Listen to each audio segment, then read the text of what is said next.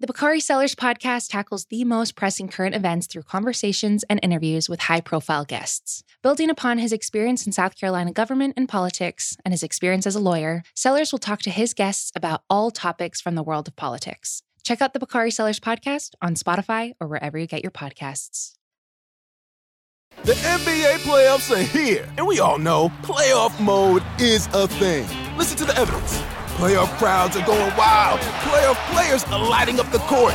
Even your speakers are in playoff mode. Okay, we'll take it down a notch, but just a notch, because this is the turn it up to 11 NBA playoffs. Playoff mode is clearly a thing. The NBA playoffs presented by Google Pixel continue on ABC, ESPN, TNT, and NBA TV. Hello, media consumers. Welcome to Pressbox Friday. Bryan Curtis of The Ringer here, along with producer Erika Cervantes. The big story this week, I don't need to tell you, it is the Omicron variant of the coronavirus. And we've got a very timely version of our How To series today. It's How to Cover COVID with Dan Diamond, ace reporter from the Washington Post. Now, if you listen to this pod, you probably heard us mention Dan's name. You've certainly heard us mention his scoops on the COVID beat. He's had a really interesting career that started at a consulting company before he went to Politico and now the Post. Anytime we talk about COVID, we reference how hard it is for experts to wrap their arms around the virus while they're still trying to understand it themselves. It's also tricky for newspaper reporters. And what I wanted to talk to Dan about today is how you report a story like the Omicron variant, which has the potential to be very scary, but could also wind up being merely medium scary, like some of the variants that preceded it. Which experts do you rely on? How do you headline your stories? And where do you put the, for lack of a better term, killer quotes? Here's how to cover COVID with Dan Diamond. All right, Dan, when did you first want to become a journalist? I read books about journalism growing up. I read Ben Bradlee's memoir. I remember that Ben Bradlee, the famous editor of the Washington Post. And then I also read a bunch of books that were just amazing journalistic feats. Uh, going inside an industry or going inside a season. There was John Feinstein's um, season on the brink about Bob Knight, Indiana basketball. I thought that sure. was incredible. Uh, Eric Schlosser's book, Fast Food Nation, which I think Pressbox listeners are familiar with. I thought that was amazing too. And I'm from Baltimore, uh, and interned at the Baltimore Sun when I was in high school. So I, I did, I did think that journalism was going to be in my future, but I do remember sitting down with one haggard Baltimore Sun reporter for lunch. I think he covered the courts and he said, you know, Dan, this job is like being a bricklayer. I come in every day. I lay some bricks. I go home. I come back. I lay some more bricks, which when you're 17 years old is maybe the least sexy job pitch you've ever heard. So I, I moved away from it and uh, found my way to DC a very different way and only came back into journalism full time five years ago. What was your job in DC? Well, originally I came because I thought I was going to work for the government. I, I was in college during uh, the terror attacks in 2001. That was really motivating to me. I wanted to be of service. I had lined up a potential government job. I was waiting on the security clearance and just landed at this healthcare research firm that I ended up kind of falling in love with. Uh, it, it, was a company founded by a guy named David Bradley, who you may know because he used the profits from that company, the advisory board, to buy a magazine called The Atlantic.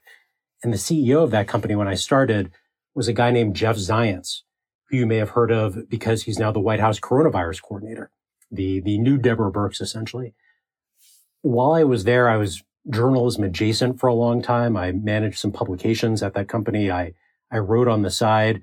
I tweeted a lot. I found my way into some gigs as a contributor to places like Forbes and Vox and eventually got to a point where felt like I had to make a choice over whether I was going to be a journalist for real or just kind of play at it on nights and weekends. You were a basketball blogger during this period? So I started initially as an anonymous sports blogger. There, there's a whole crop of us, guys like Shea Serrano, who had a pseudonym at the time, and and one TV host, uh, well known, who I think I've heard mentioned on the press box before, but I probably shouldn't say who because I've never actually confirmed it. But there was a whole crop of people inspired by Deadspin and Kissing Suzy Kolber. Do you remember that website? Sure.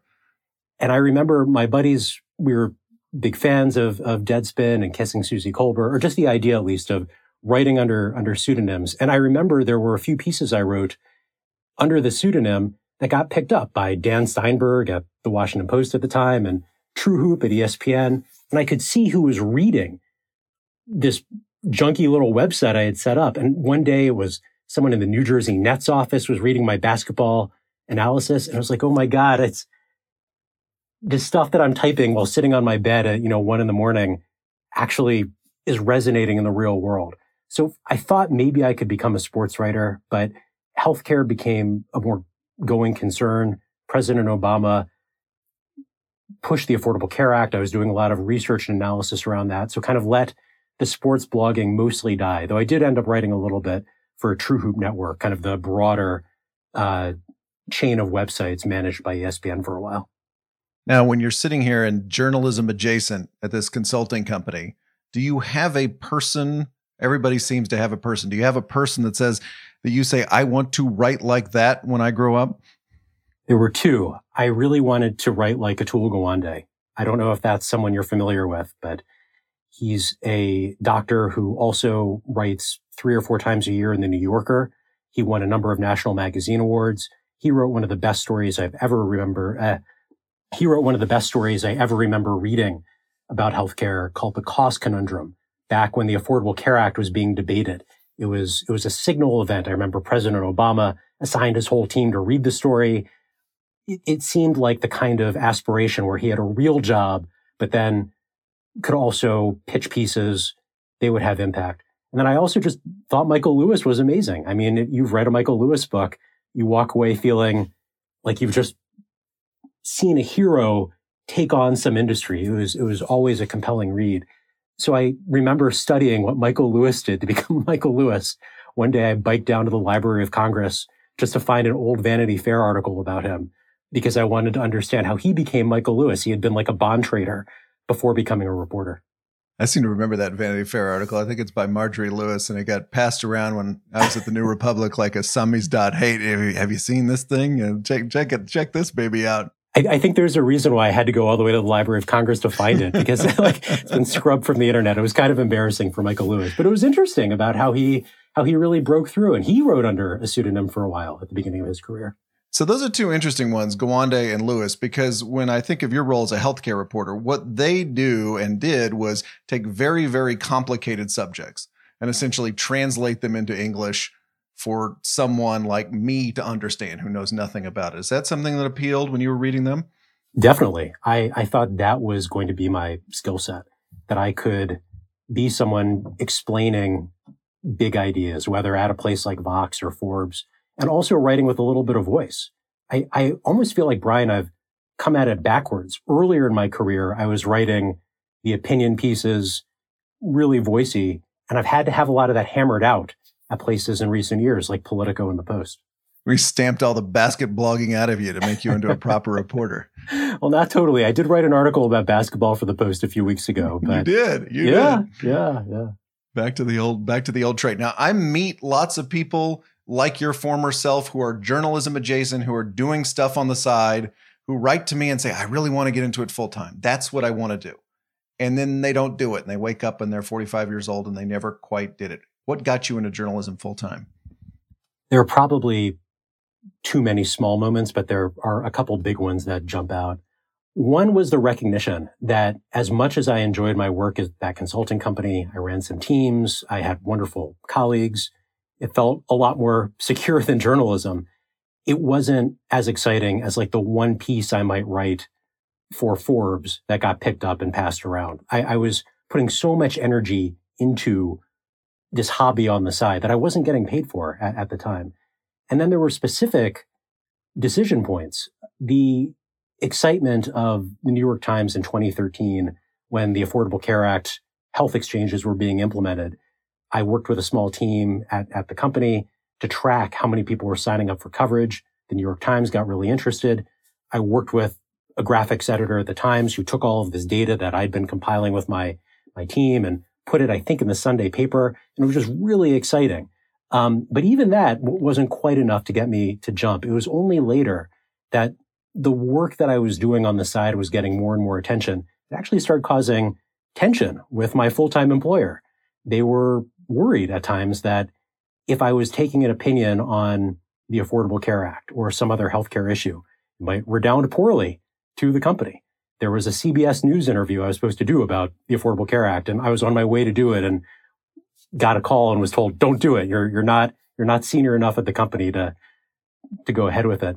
And eventually, um, there was a, a specific moment when I got asked to write a New York Times op-ed for the Sunday Review, and I was really excited about it.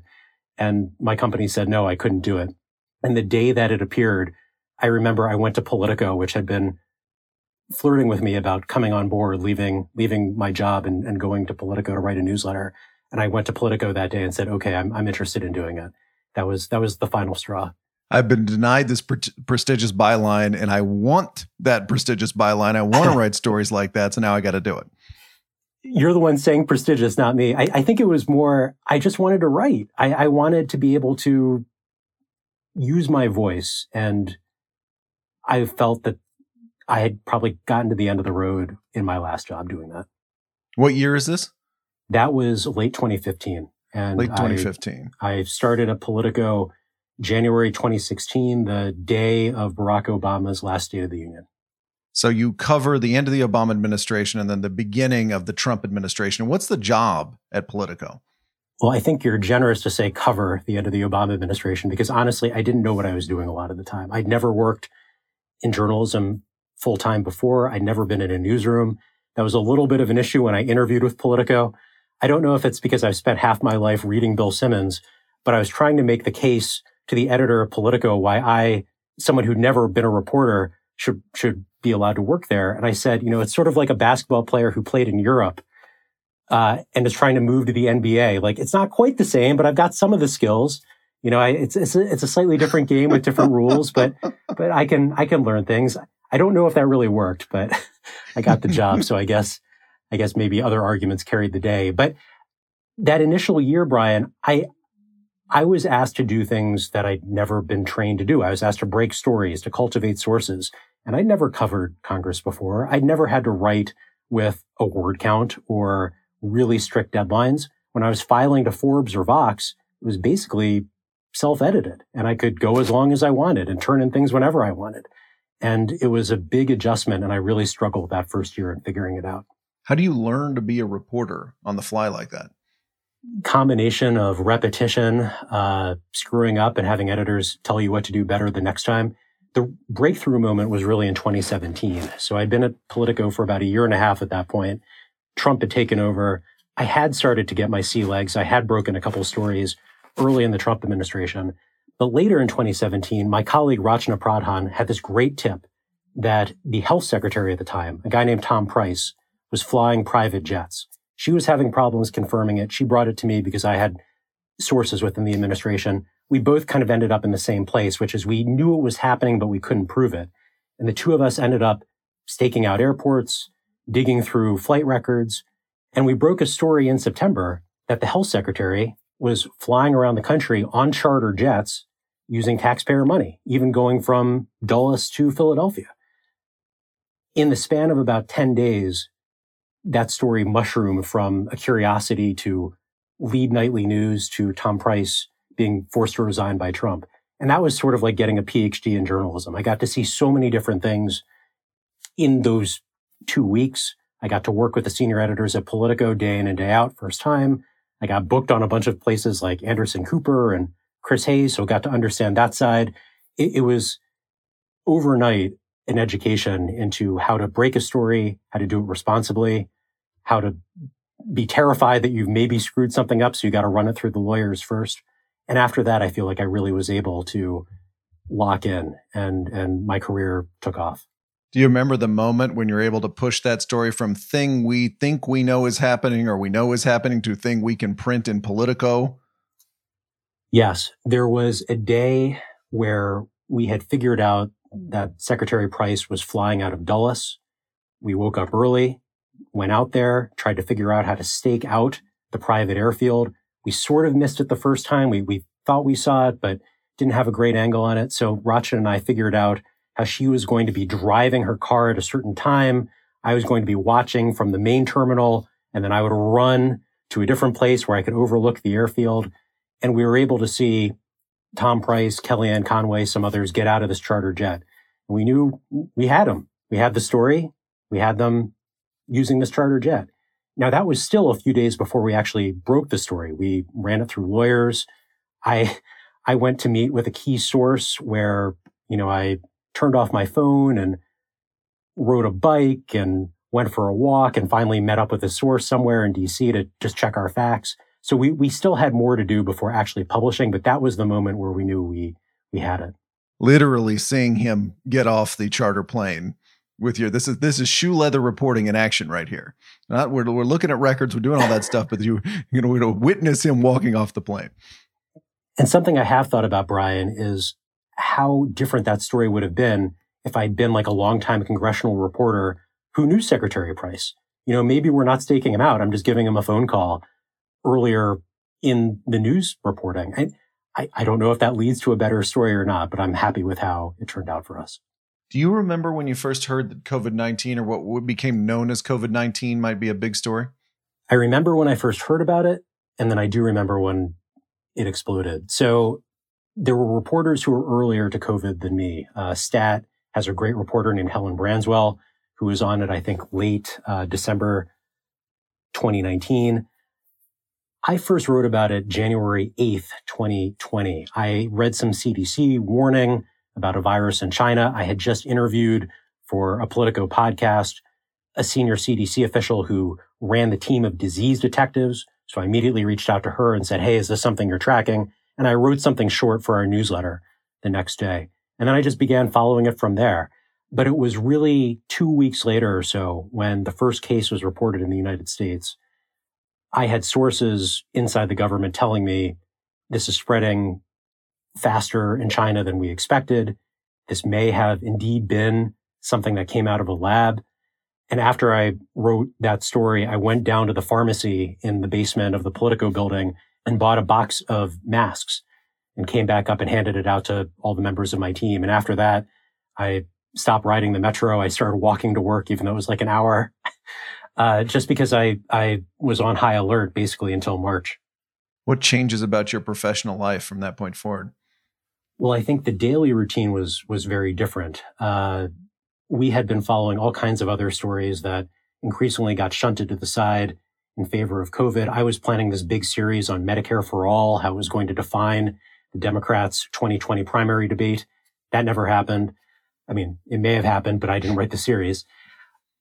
And it also meant that we were competing as a health team with some of the leading reporters in the country. I remember, you know, I'm, I'm chasing these stories not just against these science and health reporters that I've been competing with for a few years, but Maggie Haberman at the Times and Jonathan Swan at Axios and Josh Dawsey at the Post. So it, it made it just a really crowded and competitive field. And there was so much happening so quickly. I, I also think, frankly, Politico, we were not prepared for the moment. There were a bunch of tips that I remember getting and trying to pass along or turn into stories that editors weren't interested in or that we just couldn't actualize. So we had to reconfigure our own team over the course of the year just to make sure that we were moving faster to keep up with the story. We're nearly two years past that point. You wrote me an email. Imagine covering a never ending Super Bowl, which I take to mean this is the big story. It's absolutely what you want to be covering but at the same time it's a completely exhausting experience and some an experience that overwhelms your life. Is that about it? Yeah i mean after i sent that i thought you know maybe that was a bad comparison because the super bowl is just one day or or one week. So you know imagine being asked to cover like a political campaign that never ends. There's no election day. It just keeps going and going. That's that's being on the covid beat. Have you allowed yourself to take much of a vacation since then no, uh, but that's okay. I mean, this is this is what any reporter should want. This is the most important time for a health reporter to be breaking news, explaining stories, actually helping people. I mean, I, I wrote a lot at Politico about drama within the Trump administration. I'm proud of those stories. I think they hold up. I think they help explain why the response was so screwed up in early 2020. But those sorts of stories matter at a different level than being asked to explain what is Omicron, what are the right precautions to take, and so on. You broke a big story in September 2020. You called it a highly unusual advertising campaign from the Trump administration to quote defeat despair about the coronavirus. How'd you get onto that story?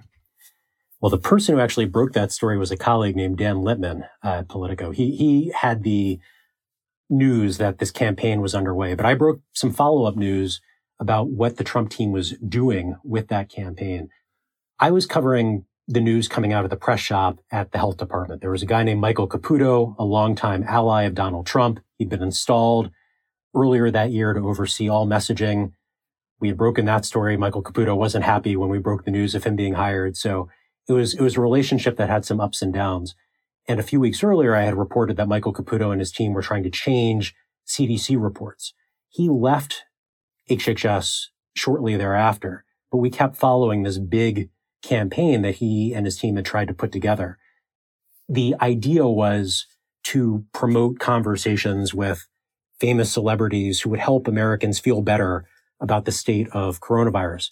One problem, though, was that the Trump administration was looking for celebrities who would be friendly, and they were having problems finding friendly celebrities. There was an entire document where they vetted what different musicians and actors and others said.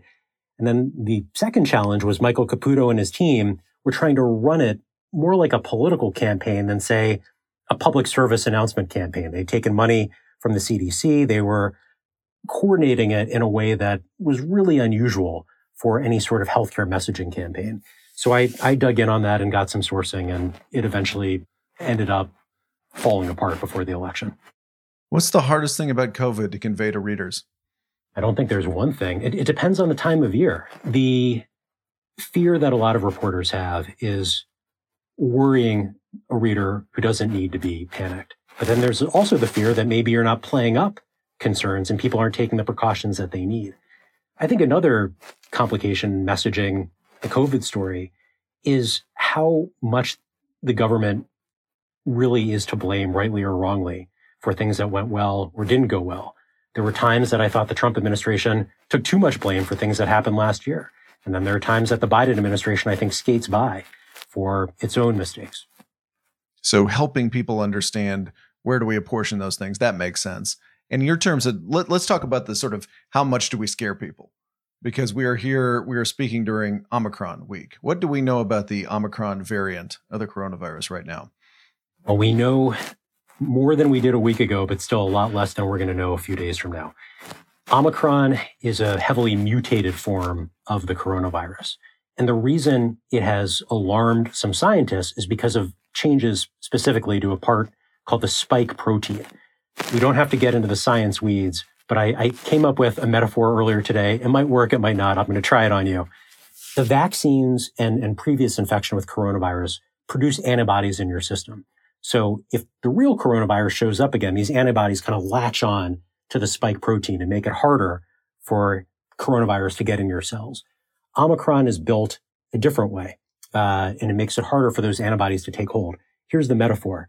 Imagine if your keys get stolen, Bryan, and everyone in Los Angeles County wants to now use your keys and come to your house and, and throw a party.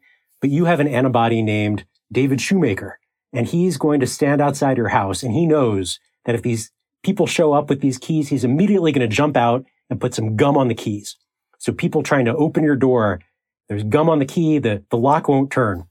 And that works reasonably well. But with the Omicron variant, people are showing up with keys that maybe have been gum resistant. You know, the gum slides off, so they're able to get in the front door.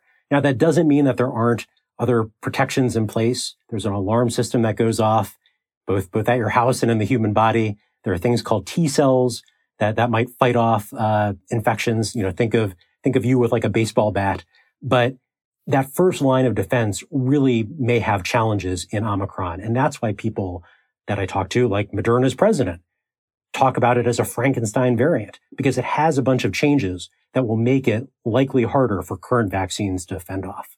The NBA playoffs are here, and we all know playoff mode is a thing. Listen to the evidence. Playoff crowds are going wild. Playoff players are lighting up the court. Even your speakers are in playoff mode.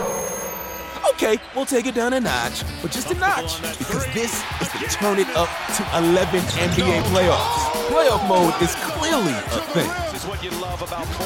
The NBA playoffs presented by Google Pixel continue on ABC, ESPN, TNT, and NBA TV. Charlie Warzel uh, wrote an Atlantic newsletter about this that we were talking about in the podcast. He compared Omicron to a tropical depression, to use another metaphor, that we can see out there in the ocean that has the hallmarks of something that might become a devastating hurricane, but we don't know whether it's going to be a dev- devastating hurricane or maybe how devastating it will be. Is that a fair metaphor, do you think, where we are right now? I, I heard you on the podcast talk about that. I agree with that. Scientists have used similar terms with me. Yeah, so that's about where we are. You wrote a big post story about Omicron. You were one of four co authors of that story last Sunday. I read the story from your tweet, which read like this From White House to vaccine plants, officials race to stave off new, quote, Frankenstein virus variant. This is the highest level of alert since 2020, Moderna's president told the Post. Now, the headline on the actual Post story on the website was slightly more sedate. You've got to prepare for the worst. World responds to new variants arrival. How do you decide which information to play up in headlines and which to play up in tweets and which not to play up at all? Well, I'll answer that question, but first I have one for you. You're the press critic. Was that a responsible tweet? I think so. I mean, sure made me click on the story. But what was interesting was the Frankenstein quote, which, as you say, comes from Moderna's president, was 31 paragraphs into the story. So immediately I'm reading it. And again, this is not as a press critic, just as how afraid should I be? How serious is this very going to be? I was struck by the difference between the tweet and the story. So I got that quote from Moderna's president and I thought this is an easy way to simplify for the average person. They don't have to hear me do a giant metaphor about keys with gum on them. uh, it, this this sums it up, right? You hear Frankenstein variant, and it, it embodies why this is such a weird version of the virus. It's got all these different pieces combined. I also didn't want to panic people if it turns out that Omicron, for all these Frankenstein mutations, maybe it ends up being relatively mild. So I didn't push for it in, in the headline. Even, even that tweet, Bryan, I wondered about, but it, it seemed to me that Moderna's president, if this has motivated one of the major vaccine makers to spool up their operations as fast as possible, it's my responsibility as a reporter to convey that as simply as possible. Yeah. And this strikes me as just exactly what you're talking about in terms of balancing all these things at the one time. We think this could be really, really serious but but but but and here's another thing that makes it seem serious. Here's another thing that you should at least tap the brakes on to wait to see if it's serious. And you're trying to do that all the same time all in one article. I've heard folks compare this week to march 2020 when there was a lot of news happening when it felt like covid was coming and we didn't know what to do. I actually think a better comparison is january 2020 or february 2020 where we knew that it was out there but we didn't quite know what, what it meant. Now, that doesn't mean that Omicron is going to be like COVID in March 2020 and tear through. We, we don't know that yet, but we are sounding the alarm earlier than we did with that first wave of coronavirus. And as a result, we have a lot less information about what will come. The good news is we have a lot better testing. COVID really snuck up us, snuck up on us in March 2020 because we weren't picking up these cases, which now, if you're just following the news every hour, there are new cases reported in the Washington, D.C. area right before we got on for this call. As media outlets have tried to explain the seriousness of the various stages of COVID, they've relied on a mix of news articles, like the one we're talking about, and also newsletters. New York Times' daily newsletter, a lot of days, is just David Leonhardt saying, here's what to think about the latest COVID news. What do you see as the upside and the downside of those two different formats? There are times basically every day where I wish I had a newsletter to be able to contextualize some of the reporting that I'm doing. This is actually the first time in many years I haven't had a daily newsletter. So I think newsletters have a lot of value in sorting for readers, not just the articles and tweets, but really helping them frame the day. I, I do worry sometimes that newsletters written by people who might not be in the trenches are a little too removed from the realities of what scientists are saying. I don't know if David Leonhardt or other newsletter authors are talking to people like the Moderna president or Tony Fauci, which is something that if we're writing these big stories that are going to go on the front page of the Post, I have to do that. I have to get the best sourcing possible because we're doing our best to have the definitive first draft of history. Yeah. And I think, you know, the push pull we're talking about with reporters, where you're wondering how to put things, I think I also feel that as a reader because some days I just, you know, I'm having a busy day. I'm, I don't know, you know, I'm, I'm watching a basketball game and I just want somebody in very plain English to grab me by the lapels and say, Hey, you, this is what we know today. And I'm going to put it in a couple of paragraphs for you. And some days I want the longer treatment of the kind you did last Sunday, where it's like, here's what we know, here's something else we know, here's something else we know, paragraph after paragraph, and to give me the fuller picture. Yeah, and, and credit where due. I think reporters, straight news reporters, can do FAQs. My colleagues have done a bunch this week. Uh, there were a couple folks from our team, I think Fenit, Nirappil, Joel Achenbach, some others who did a Q&A with readers. Uh, I think that was yesterday. So it's not that straight news reporters can't do some of these things, but the newsletters do have more flexibility in how they do it. I also think that this might be lost on the average reader, but I'm working usually against a word count, uh, a print length when I'm writing one of these stories that might land on the front page. So that means I'm sacrificing a lot of context that maybe a newsletter that can be as long as David Leonhardt wants it to be, it can go in a lot different directions than my piece can. I want to ask you about another story this week. Mark Meadows wrote in his memoir that Donald Trump tested positive for COVID before the September 29th debate last year with Joe Biden. We found out about Trump's positive test on October 1st. Now, Meadows is now doing this Charles Barkley. I was misquoted in my own autobiography bit. But knowing what we know now, how should we look back at that period? to me, Bryan, it was it was evocative of the entire Trump administration's COVID response.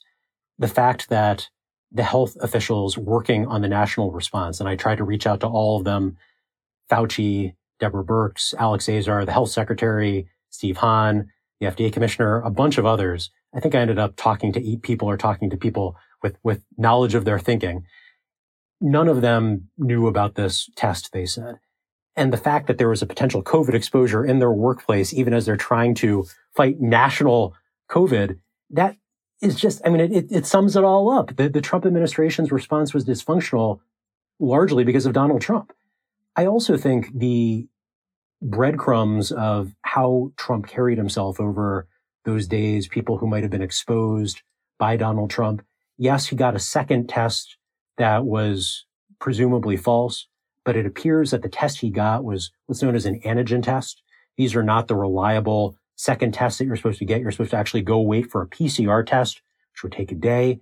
So in absence of that, I'm not sure what to think about Donald Trump's uh, initial positive test, especially given that he tested positive publicly a week later and very quickly seemed to get severe symptoms that usually don't come on until later in the course of the infection.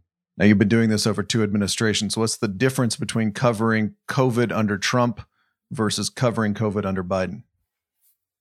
So, under the Trump administration, I had been on the beat for three years at that point. I had really good sources throughout the administration, especially on healthcare issues.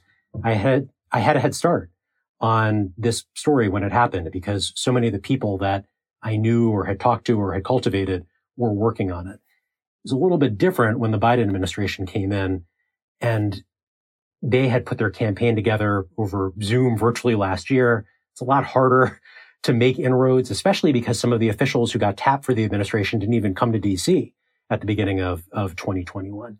So I think one big change is just how much harder it's been to source in this administration. There also are a lot of officials who saw all the leaking in Trump era and don't want that to happen under Biden. Not to say that there isn't sourcing and, and I can't get senior officials on the phone or other people inside the government, but it, it's a lot harder and slower than it was last year. And then I also think there's a different reaction in the media. There were stories that accrued to Donald Trump, negative stories about his handling of COVID that at times I thought weren't fair or, or skewed the reality on the ground. And then there have been things that the Biden administration has claimed or done that I think the media picked up and ran with and didn't bring appropriate scrutiny to at the time. Can you give us an example of one or the other of those two things? Yeah. Um, I think the vaccine rollout late last year, the Trump administration took a lot of grief over the bumpy rollout at the beginning. They had promised that a certain number of doses would be available at a certain time. Those promises kept getting scaled back. The vaccine rollout kept getting delayed. Some of that was, a lot of it was beyond their control. It was the pharmaceutical companies, Moderna, Pfizer, making vaccines slower than expected. Also, the FDA wanted to put in extra protections to make sure that the vaccines were safe. The vaccine rollout plan, a lot of it was devised not by political officials, but by career officials in the CDC. So when people were mad about that bumpy rollout at the beginning, it wasn't like Donald Trump was in the White House saying, this is how many doses should go out on whatever day. It really was career health officials who were overseeing it. And I thought it was interesting when a new vaccine was developed this year under Biden, the Johnson and Johnson vaccine, which had all kinds of shortcomings and bumps. None of the challenges that happened with that vaccine really accrued to Biden. Not saying that they should have, but it was a very similar scenario in terms of Johnson and Johnson promised a certain number of doses, has woefully underdelivered them. Initial administration of those doses was bad. And then the Biden administration too benefited from a lot of goodwill when it came into office. I remember a day after inauguration, uh, there were headlines at CNN and elsewhere that the Biden team was inheriting, quote, a non-existent COVID-19 vaccine plan. I think they've since updated some of those headlines, but that wasn't quite true. There were a million doses being administered to Americans at that point. The Biden team worked very, very hard to lower expectations at the beginning of its term. And I think the media sometimes ran with those political claims and didn't vet them appropriately. I want to bring up one thing that you talked about last time you were on the podcast, which is the rise of the COVID expert. If you get on Twitter, you will find lots and lots of different kinds of COVID experts. I'm not talking about media people here. I'm talking about scientists and doctors and the like. How much variance is there between COVID experts that you see talking to the world from Twitter? On Twitter, I think it is totally a mixed bag. Uh, sometimes you're only as good as the number of people who retweet you, right? And in my line of work, I think some of the experts have sorted themselves out people with bad track records I don't go to, people with better ones I try and go back to. And I, I kind of know, Bryan, who I need and for what story. If I need a clear, big picture perspective on COVID, I might go to someone like Brown University's Ashish Jha, who I've known for a decade. He is an incredible communicator. He can put things in context in a really smart way. If I want a particularly sharp perspective on why Americans aren't getting vaccinated, I might go to uh, Mollyann Brodie or Liz Hamel at Kaiser Family Foundation. They're pollsters there. And if I'm writing about a regional outbreak, I usually look for local health officials and virologists.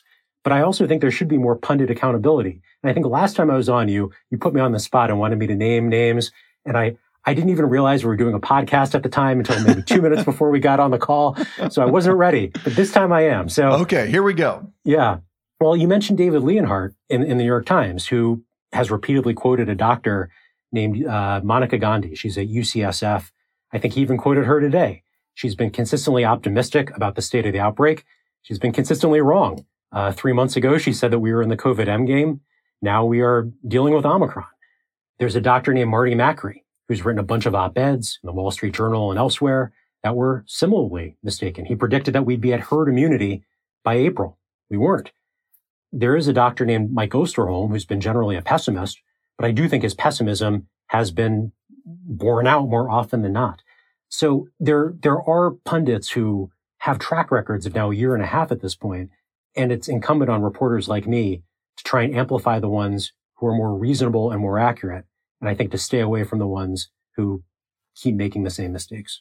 It's so interesting because if this were happening in 2001 versus 2021, all the vetting would be done by reporters like you right? Or television networks. They would they would choose who is going to talk to america who's going to offer their expertise in covid and who's not. Now a lot of these people are going to get on twitter and as you say becomes real really tempting to tweet things that will be popular as it is for all of us as opposed to tweeting i don't know whatever whatever might be less popular so how minus your articles and other reporters and the screen you put up, how do we tell a trustworthy COVID expert from a less trustworthy one?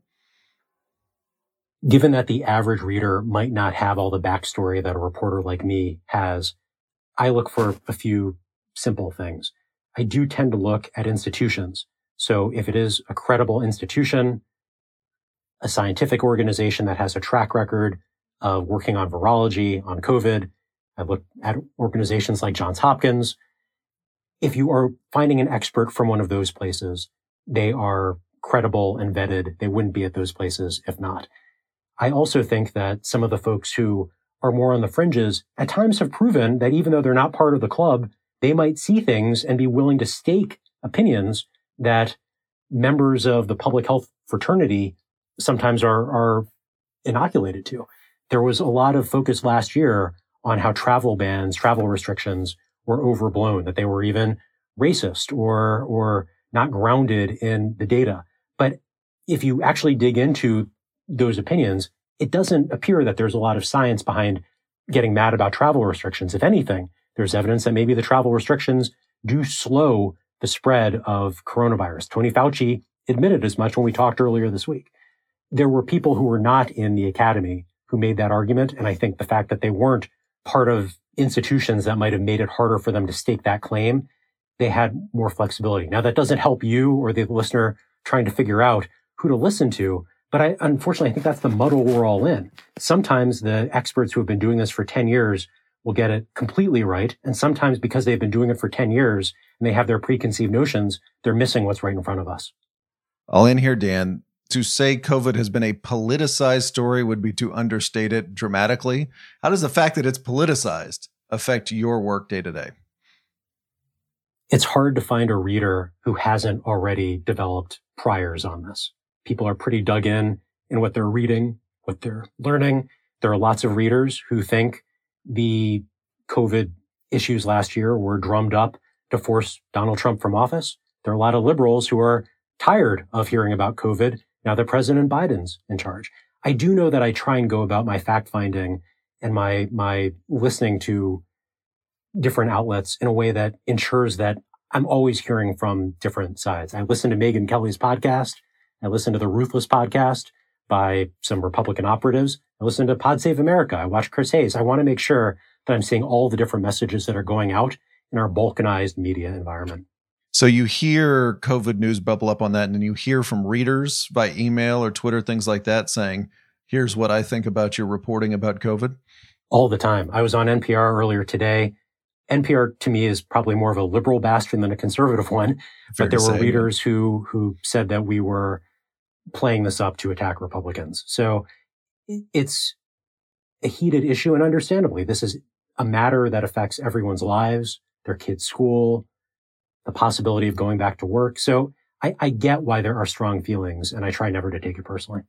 Dan Diamond, thanks for coming on the press box.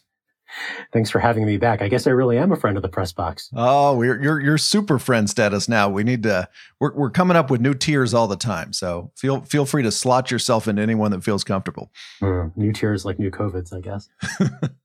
Variants. Thanks, Dan. Thank you. Huge thanks again to Dan Diamond. I'm Bryan Curtis. Production magic by Erika Cervantes. David Shoemaker and I are back Monday to whisk you through the holiday season with more lukewarm takes about the media. Have a great weekend.